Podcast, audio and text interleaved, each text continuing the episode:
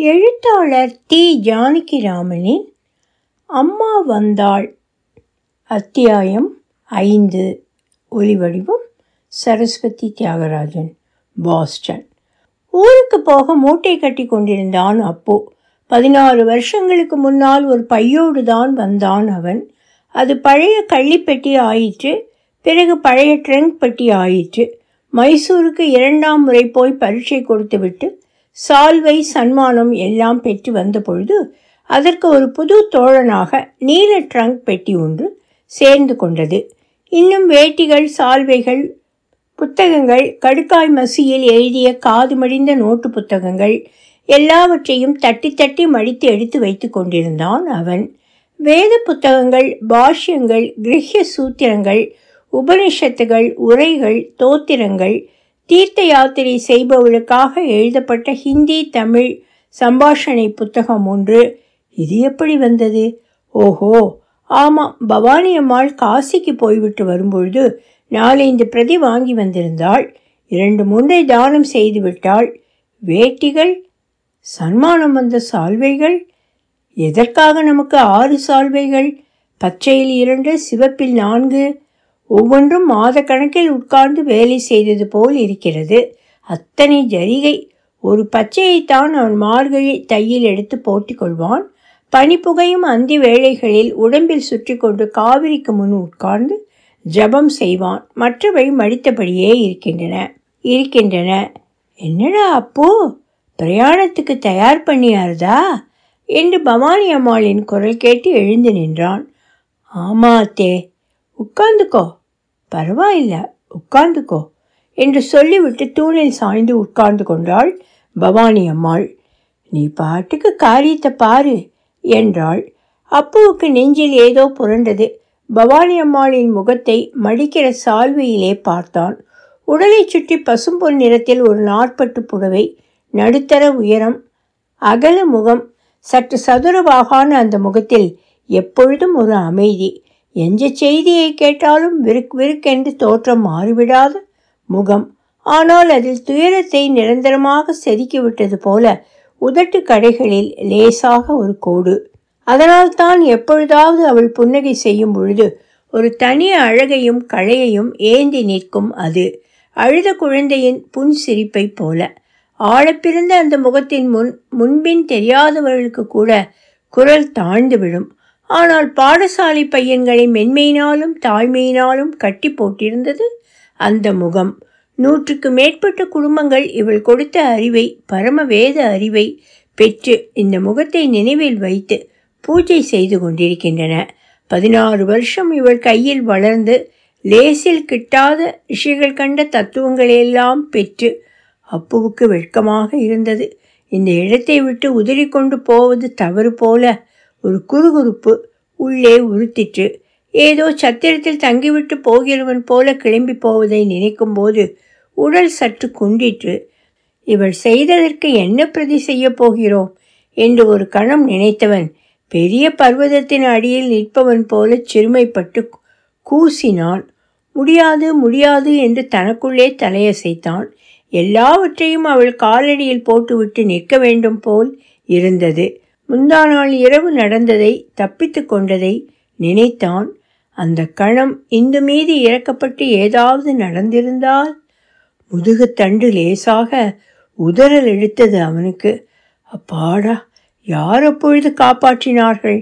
வாழை குருத்தை போல ஜில்லென்று அவள் முழங்கை சதை உதட்டில் பட்டபோது உடலை நடுக்கி பயமுறுத்தி கொண்டு வந்த மயக்கத்தை மெய் மறதியை அப்படியே விட்டு சட்டென்று எழுந்து கொள்ளாமல் இருந்திருந்தால் அப்படி யார் காப்பாற்றினார்கள்? அத்தையேதான். அவள் கொடுத்த வேதம்தான். அவள் நிர்மாயமாக மாசில்லாத வாஞ்சையோடு இட்ட சோறுதான். இல்லை அவளுடைய காரணமில்லாத அன்புதான். உடலில் ஒரு சிலிர்ப்பு ஊறுகிறது. உட்கார முடியாமல் அப்பு ஒரு சிவப்பு சால்வையை எடுத்துக்கொண்டு எழுந்தான். அத்தே அத்தே என்றான். என்ன? இதை அத்தைக்கு கொடுக்கணும் போல் இருக்கு. அத்தை வாங்கிட்டு எனக்கு ஆசீர்வாதம் பண்ணணும் என்று பவானி அம்மாளின் பாதத்தின் மீது அதை வைத்து நெடுஞ்சான் கிடையாக விழுந்து சிறிது நேரம் அப்படியே கிடந்தான். கோணி இழுக்கும் தன் முகத்தை பார்த்துவிடப் போகிறாளே என்று பயந்து வலக்கன்னத்தை தரை மீது வைத்தவன் சிறிது நேரம் எடுக்கவே இல்லை. உனக்கு என்னடா குறைச்சல் அப்போ? பரம ஞானியா தீர்காயுசா இருக்கணும். என்னத்துக்கு இதெல்லாம்? நீ கொஞ்சமா உழைக்கலையேடா கொல்லையில இருக்கிற தென்னந்தோப்பு உன் கை வச்சு நிமிர்ந்தது தானே நீ வந்தப்புறம் தானே புழக்கடை முழுக்க பூத்து குலுங்கிறது. அப்போ எழுந்து நின்றான். எத்தனையோ பேர் இருந்துட்டு போயிருக்கா இங்கே. உன் மாதிரி புத்தியும் குணமுமா? யாரும் இருந்ததில்லை. சுந்தரம் உன்னை விட்டுட்டு எப்படி இருக்க போறாரோ தெரியல. அவர் வேலை முக்கால் வாசி நீ பார்த்துட்டு இருந்தே நாலு வருஷமா? இனிமே எப்படி சமாளிக்க போறாரோ? கல்யாணத்திலே இதைத்தான் சொல்லிட்டு இருந்தார் ஏதோ மனோபலத்திலே ஓடின்றிருக்கு அவருக்கு. உடம்பிலே திராணி இல்லை. நின்ன வரைக்கும் நெடுஞ்சுவர்னு இருக்கு. முப்பது வருஷம் முன்னாலே பாடசாலையை அவரோட அப்பா வந்து ஆரம்பித்து வச்சார். ஒரு வருஷம் பிள்ளையை தயார் பண்ணிட்டு போய் சேர்ந்தார். இருபத்தொன்பது வருஷம் ஆச்சு. அவருக்கு முடியாமல் போயிடுத்துன்னா பாடசாலை என்ன ஆக போகிறதோ பகவான் நடத்தி வைப்பான். கோபுரத்தை பொம்மை தாங்குற மாதிரி நான் கவலைப்படுறேனோ என்னமோ. இருந்தாலும் அந்த மாதிரி மனுஷன் கிடைக்கணுமே. என்னமோப்பா ஒரு சபலம் எனக்கு. ஊருக்கு போ. எப்போவாவது தோணும்போது கூப்பிட்டா நீ வந்து கொஞ்சம் பாடசாலையை பார்த்துக்கணும். பாட்டுண்டா தேவையில்லைன்னு தோன்றது எனக்கு. சரி அத்தே. எங்கே இருந்தாலும் ஒரு வரி எழுதி போட்டா ஓடி வரேன். ரொம்ப சந்தோஷம் அப்போ. இந்த வார்த்தை சொன்னதே பால் வாக்குறாப்புல இருக்கு. இத்தனை வருஷம் யாரும் தங்கினதே இல்லை அப்போ. அதனால நீ ஒரு நாளைக்கு புறப்பட்டு போக போகிறவன் தான்னு நினைக்காமையே இருந்துட்டேன் போல் இருக்கு. அதான் என்னென்னமோ புலம்புறேன். இந்து இந்து என்று கூப்பிட்டாள் பவானி அம்மாள். இதை பத்திரமா எடுத்து வை இந்து. அப்பு ப்ரெசண்ட் எனக்கு இது. உனக்கும் ஒன்று எடுத்து வச்சிருக்கேன் இந்து. என்று இன்னொரு சால்வையை எடுத்து இது இந்துவுக்கு என்று பவானி அம்மாள் இந்துவிடம் கொடுக்க நீட்டின சால்வை மீதே வைத்தான் அப்பு. என்னடா அப்பு இது? நீ அப்புறம் என்னத்தை தான் எடுத்துட்டு போக போறே? இதை பாரு இது வேண்டாம். பேசாமல் எடுத்து வச்சுக்கோ சொல்கிறேன் இதை. இருக்கட்டும். போர்வையை கொடுத்தா குளிர் விட்டுடும்னு நினச்சின்னு இருக்கான் போல் இருக்கு அப்போ. அதை கேட்டு பவானி அம்மாள் யோசிப்பதற்குள் நீ அவனையே இங்கே இருத்தி விடலான்னு நினச்சே. அவனானா போர்வையை கொடுத்துட்டு கிளம்பிட்டான். கருப்பு தோலை உரிச்சு முழுசாக போட்டுட்டு போகுமே அந்த மாதிரி. ஆமாண்டி இந்து அது கிடக்கிறத பார்த்தா முழு கருப்பு மாதிரி தான் இருக்கும். உசுரும் உடம்பு மட்டும் இருக்காது. சரியா தாண்டி சொன்னேன் அதைத்தான் சொன்னேன். எப்போ வேணுமானாலும் கடுதாசு போடுங்கோ வரேன்னு சொல்கிறான் நீ கடுதாசு போடுற போது அவன் எங்கே இருக்கானோ எப்படி இருக்கானோ? அது சரி அவன் சௌரியத்தை தெரியாமல் நாம தான் கடுதாசு போட்டுட முடியுமா வான்னு. பிரயாணம் போய் வந்ததும் கல்யாண இறைச்சலில் அடிபட்டதும் பவானி அம்மாளை சோறு அடித்து விட்டன. எனவே விடியற்காலையில் எழுந்ததும் வழக்கம் போல ஸ்நானம் செய்யவில்லை அவள். வெந்நீரில் குளிப்பதற்காக புழக்கடை பக்கம் சென்றாள். அவள் குளிக்கும் அறைக்குள் சென்றதும் அடிமேல் அடி வைத்து இடைக்கட்டு நிலை வழியாக உள்ளே வந்தாள் இந்து. சால்வையை கொடுத்து என் குளிர மாற்றணும்னு பாத்தியாக்கும் ஒன்றுமே நினைக்கலனா நீ எனக்கு தங்கை கொடுக்கிறேன். இன்னொரு தடவை இந்த மாதிரி சொல்லாதே. சொல்லாதேன்னா சொல்லப்படாது. என் மனசுப்படி விட்டு எங்கள் அப்பாவும் உசுரோடு இருந்தாருன்னா உன்னை இப்போ வழிமறிச்சு நீ காசிக்கு போக வேண்டாம்னு என்னை கொண்டு நிறுத்தியிருப்பார் நான் என்னமோ மதம் பிடிச்சு அன்னைக்கு பேத்தினேன்னு நினைக்காதே. ஒரு சேப்பு கம்பளியை போட்டு ஏமாத்திட்டு போயிடலாம்னு நினைக்கிறே பாரு. கெட்டிக்காரன் புழுகுன்னா எட்டு நாள். இது எட்டு வருஷமாக கிடக்கிற நிஜம். நீ கொடுக்காட்டாலும் நான் ஒரு க்ஷணம் அதை பார்க்கத்தான் போகிறேன் என்று வேகமாக வந்தாள் அவள். அவனை இறுக அணைத்தாள். மார்பகம் புதைய தழுவினாள் வந்த வேகத்தில் எதிர்பாராமல் சிக்கின திகைப்பில் அப்போ ஒரு கணம் மூச்சு திணறிவிட்டான். பின்னால் சற்று தள்ளாடினான். மறுகணம் சமாளித்து கொண்டான். சி என்ன இது அசுரத்தனம்? அம்மாவை கட்டிக்கிறாப்ல. எனக்கு என்னமோ பண்ணுறது என்று வேகமாக தள்ளினான். இந்து பின்னால் தள்ளாடினாள். சுவரில் தலை முட்டி கொள்ளும் போல் இருந்தது. சட்டென்று பாய்ந்து அவளை இழுத்து நிறுத்தினான். செத்து தொலைக்காதே என்று நகர்ந்தான். அம்மா மாமா அம்மா உங்கள் அம்மா ரொம்ப ஒழுங்குன்னு நினச்சிக்காதே. நானாவது உன்னையே நினச்சிட்டு சாகிறேன். உங்கள் அம்மா யாரையோ நினச்சிட்டு சாகாமல் இருக்கா பாரு. நான் உங்கள் அம்மா இல்லை. நான் உன்னை தவிர யாரையும் நினச்சதில்லைடா பாவி. அம்மா அம்மானு என்னை அவளோட சேர்க்காதே. எனக்கு ஏமாத்த தெரியாது. என்ன சொன்னேன் சொன்னதைத்தான் உங்கள் அப்பா அவன் நல்லவன்னு ஏமாந்திருக்கார். நீ நான் பொல்லாதவள்னு ஏமாந்து கிடக்கே. அப்பாவுக்கு சீற்றமாக வந்தது காரணம் தெரியவில்லை. அம்மாவை என்னமோ சொல்லுகிறாள் என்று ஒரு ஆவேசம். அது என்ன? ஏன்? என்றெல்லாம் அவனால் யோசிக்க முடியவில்லை. பட்டீர் என்று திசையை பிளக்கும் இடி கேட்கும் கணத்தில் கையை தூக்கி காத்து கொள்ள முயலுவது போல் அந்த சீற்றம் குப்பென்று எழுந்தது. என்ன?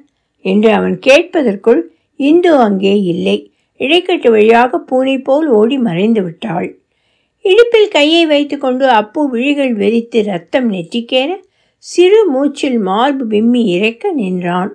அம்மாவின் அழகிய முகத்தை அவனை கண்டு அவனுக்கே மலரும் பூரிப்பை நினைத்தான். அவளையா? சொன்னாள்.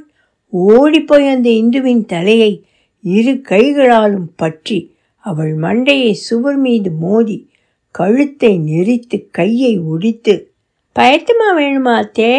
என்று அத்தையை இடைக்கட்டு கிணற்றண்டை நின்று இந்து விசாரிக்கும் குரல் கேட்கிறது. பவானி அம்மாளிடம் சொல்லலாமா? சை போகிற நேரத்தில். சை என்ன இது? நாக்கு எப்படி துணியும்? பட்டார் பட்டார் என்று சத்தம் போட்டு மீதி வேட்டிகளை உதறி மடித்து பெட்டிக்குள் எரிந்தான் ஏண்டா உனக்கு அவளும் சோறு போட்டு கஞ்சி கொடுத்து நீ காய்ச்சலாக கிடந்த பொழுது தடவி கொடுத்தெல்லாம் செய்திருக்கிறாளே. அவளை இப்படி பங்கம் பண்ணுவானேன் அத்தனை செய்ததை நினைத்து உள்ளுக்குள் கேட்ட இந்த குரலை கேட்டு கண்ணை மூடிக்கொண்டான். அம்மா அம்மா என்று எப்போதும் வருகிற முகத்தை நினைத்து அந்த குரலை அழுத்தி மிதித்தான். அம்மாவின் கண்ணை யாரோ பிடுங்கினாற் போல் இருந்தது. அகத்தில் கண்டு அந்த முகத்தை பார்த்த பொழுது கை ஓடவில்லை. வெறித்து பெட்டியை பார்த்தான். மூடி இழுக்கில் நுழைந்து மறைந்த பாச்சையை விரட்டுவதற்காக வேட்டி புத்தகம் எல்லாவற்றையும் கீழே எடுத்து போட்டான். காலி பெட்டியை குப்புற கவிழ்த்து தட்டினான். மறுபடியும் அடுக்க ஆரம்பித்தான். ஸ்நானத்தை முடித்துக்கொண்டு ஜபம் செய்துவிட்டு வந்து பவானி அம்மாள் அவனுக்கு சாதம் போட்டாள். இந்து கிணற்றங்கரையில் அத்தையின் புடவையை கல் மீது அடித்து துவைக்கும் ஓசை கேட்டது. சாப்பிட்டு எழுந்து கையெலும்ப போனவனுக்கு முன்னால் டங் என்று ஒரு செம்பு ஜலம் கோபத்துடன் வந்து உட்கார்ந்தது. இந்துவின் கண் கலங்கி இருந்தது. இன்று பார்த்த இந்துவை அவன் ஒரு நாள் கூட பார்த்ததில்லை. பளபழுக்கும் இமைமையில் அழுது அதைத்த கண்ணம் கண்ணில் நிமிர்ந்த அலட்சியம் வரம்பு மீறி பேசி சூடு இழுக்கிற நாக்கு செம்பு மீது காட்டுகிற கோபம். இது புது இந்து. அவன் பார்த்தே இராத இந்து. இந்து கண்கொள்ளாத அழகு மனம் கொள்ளாத பிரியம் அது. பேச்சிலும் காரியத்திலும் சரி அவள் பிரியத்தை காண்பிப்பதே தனி. அத்தனை பிரியமாக யாராலும் இருக்க முடியாது. அவள் கோபித்து கொள்வது ஸ்ருதியை சட்டென்று மாற்றி உயர்த்தி வேதம் சொல்வது போல் இருக்கும். முதலில் என்னவோ போலிருக்கும் திகைப்பாக பிறகு இனிமையாக பணியச் செய்வதாக இருக்கும். அதே இந்துதான் நிற்கிறாள் இங்கே பார்வையில் என்ன அலட்சியம் என்ன அவமரியாதை? சரி கையெழும்பி விட்டு சட்டென்று போயேன் என்று சொல்வது போல முகத்தை வைத்துக்கொண்டு துணி துவைப்பதை நிறுத்தி காத்து நின்றாள். தர்மச்சோற்றை தின்றுவிட்ட கங்காணியைப் போல ஒரு கணம் அப்போ அந்த பார்வையை கண்டு கூனி குறுகினான் ஆத்திரம் வந்தது அவனுக்கு. சோற்றுக்கில்லாத இந்த பரதையை தீண்ட வந்தியே இப்போ ஒரு நாழி கூட ஆகலையே. என்று உள்ளுக்குள் நிமிர்ந்து கொண்டான். மறுகணம் இந்த நிமிரல் மிக அற்பமான பாமர வஞ்சமாகப்பட்டது. இத்தகைய நினைவு தோன்றும் பாமரன் நான் இல்லை என்று அவளிடம் தனக்கே உறுதிப்படுத்துவது போல அவளை பார்க்காமலே வெயிலாயிருக்கே இந்து எதுக்காக இப்போ துவைக்கணும்? என்றான். பதில் வரவில்லை பட்டார் பட்டார் என்று அத்தையின் புடவை கல் மீது விழும் ஓசைதான் வந்தது. ரெண்டே காலுக்கு வண்டி அரை மணி முன்னாலேயே வாசலில் வண்டி வந்து நின்றது. தாந்தோணி பந்தல் காலில் சாட்டையோடு வந்து நின்றான். என்ன கவுண்டரே யாருக்கு வண்டி? ஸ்டேஷனுக்கு போகணும்னு அம்மா பூட்டியார சொல்லிச்சே. அப்போ மீண்டும் குசியவாறு பவானி அம்மாளிடம் விரைந்தான். என்ன அத்தே தாந்தோணி வண்டி கொண்டு வந்திருக்கானே என்னத்துக்கு இதெல்லாம்? என்று வார்த்தை வராமல் தவித்தான். உனக்கு இல்லைடா அப்போ எனக்கு நான் ஸ்டேஷனுக்கு வரப்போகிறேன் எனக்கு என்னமோ காத்தாட போகணும் போல் இருக்கு. அப்போ பதில் பேசவில்லை. என்னை கொண்டு விடவா வருகிறாள்? பவானி அம்மாளா? வெட்கி நின்றான். பவானி அம்மாள் வண்டியில் ஏறிக்கொண்டு அப்புவையும் ஏறிக்கொள்ளுமாறு பிடிவாதம் பிடித்தாள். உடம்பு உள்ளமெல்லாம் குன்ற அப்பு ஏறிக்கொண்டான். வண்டி புறப்பட்டது. தெரு திரும்பியதும் சாமி சாமி எப்போ மறுபடியும் வருமோ? என்று தாந்தோணி கவுண்டர் கேட்டார்.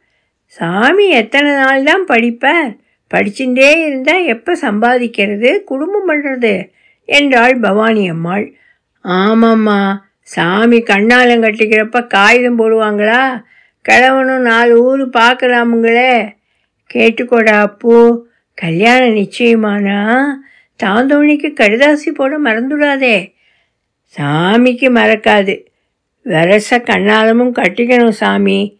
நான் வரணும்னா எனக்கு இப்பெல்லாம் மயக்கம் வருது மூச்சு வாங்குது. இதையும் கேட்டுக்கோடா அப்பூ சாமி நேற்று கொடுத்துச்சே. அதான் இப்போ உடுத்தியிருக்கேன். கல்யாணத்துக்கு சேலம் சேப்பு கரையாக எடுக்கணும். சேப்பு கரை என்ன? கவுண்டனுக்கு இல்லாமையா? சரிகச்சீர் சீர் போட்டு தாந்தோணி சிரித்தாள். அம்மா தான் பேசுகிறீங்க சாமி வாயே திறக்கலையே. உனக்கு இப்போ கல்யாணம் பண்ணணும்னா வெக்கப்பட மாட்டியா நீ? ஏங்க உண்டா அது சரி. என்றார் கவுண்டர். வண்டி சாலையில் ஏறியதும் மறுபடியும் பேசினார் கவுண்டர். சாமி வெள்ளனை எழுந்திருச்சு முழுகி பூசை எல்லாம் பண்ணி கொல்லைக்காட்டுக்கு வந்துடும். மம்முட்டியும் கையுமா? தென்னந்தோப்பு கரியா கொல்லையெல்லாம் நான் பார்த்துக்கிறேன் சாமி. வேற யார் பார்த்துப்பாங்க? நீ தான் பார்த்துக்கணும் என்றான் அப்பு. உடம்பு முடிஞ்சா இனி எத்தனையோ செய்வேன் சாமி. இப்போ உங்கள் அண்ணன் அவனை கூப்பிட்டு வந்து செய்யேன் எல்லாம் நான் பார்த்துக்குவேன் சாமி மம்முட்டி களைக்கொட்டை பிடிச்சி செஞ்சதை நான் பார்த்துருக்கேன் சும்மாவா இத்தனை வருஷத்துக்கு சாமி இங்கே வரப்ப எனக்கு ஐம்பது வயசு சாமி. பெண்ணை ஆச்சு? பதினாறை கூட்டி சொல்லேன் அம்மாக்கு இல்லை சொல்கிறேன் என்றார் தாந்தோணி. என்ன கவுண்டரே? நான் அம்மாவாக இருந்தேனுங்க. சின்னம்மாவை சாமிக்கு கட்டி போட்டிருப்பேன் இந்நேரம். என்ன கவுண்டரே உழற என்றான் அப்பு. உளரலிங்க அப்படித்தான் பண்ணுவேன். சரி சரி பேசாம இரு என்று கத்தரித்தான் அப்பு. பவானி அம்மாள் பேசாமல் எங்கோ பார்த்தாள். எப்போதோ வரும் புன்னகை இப்போது வந்திருந்தது. கவுண்டர் சொன்னதை கேட்டு அது மிரண்டு ஓடிவிட்டது. மீண்டும் அந்த சோகக்களை பாசி மாதிரி புன்னகை இருந்த இடத்தை அழைத்து கொண்டது. பிறகு யாரும் பேசவில்லை. ஸ்டேஷன் வந்து விட்டது. பவானி அம்மாள் பத்து ரூபாய் நோட்டை எடுத்து டிக்கெட் வாங்கிக் கொள்ள சொன்னாள் அப்புவிடம். அப்பொழுதும் யாரும் பேசவில்லை. அப்பா அம்மா எல்லார்கிட்டையும் சொல்லு என்று உபச்சாரமாக ஏதோ சொல்லிவிட்டு பேசாமல் நின்றாள் பவானி அம்மாள். வண்டி வந்தது. ஸ்டேஷனில் நின்றபடியே குனிந்து பவானி அம்மாளின் காலை தொட்டு கண்களில் ஊற்றிக்கொண்டான். அப்போ நிமிராமல் வண்டியில் ஏறிவிட்டான். வண்டி நகர்ந்தது. கை காட்டி தாண்டி விட்டது சாலையில் இருந்த கடைகளை கடந்து சென்றது. சாலைக்கு அப்பால் தெரு தெரிந்தது. என்ன இது? யார் இது? வெள்ளை நிறம் கருப்பு புடவை வெள்ளை ரவிக்கை. சாலைக்கும் ரயில் பாதைக்கும் இடையே இந்துவா? இந்துதான்? இந்துவே தான் அப்போ இடத்திலிருந்து எழுந்து நின்று ஜன்னலுக்கு வெளியே தலையையும் மார்பையும் விட்டுக்கொண்டு கையை ஆட்டினான். இந்துவை கடக்கும் போதே வண்டி வேகம் பெருகிவிட்டது. இந்து சிரித்தாள். கண்ணிமை பளபளவென்று கலங்கினது. இந்த தூரத்திலும் வேகத்திலும் தெரிகிறது. சிரிக்கிறாளா பதறுகிறாளா அழுகிறாளா? எல்லாமாகத்தான் தோன்றிற்று. இந்து குள்ளமாகிக் கொண்டே வந்தாள். வழி வளைந்து ஒரு கருப்பங்கொல்லை எல்லாவற்றையும் மறைத்து விட்டது அம்மா வந்தாள். தொடரும்.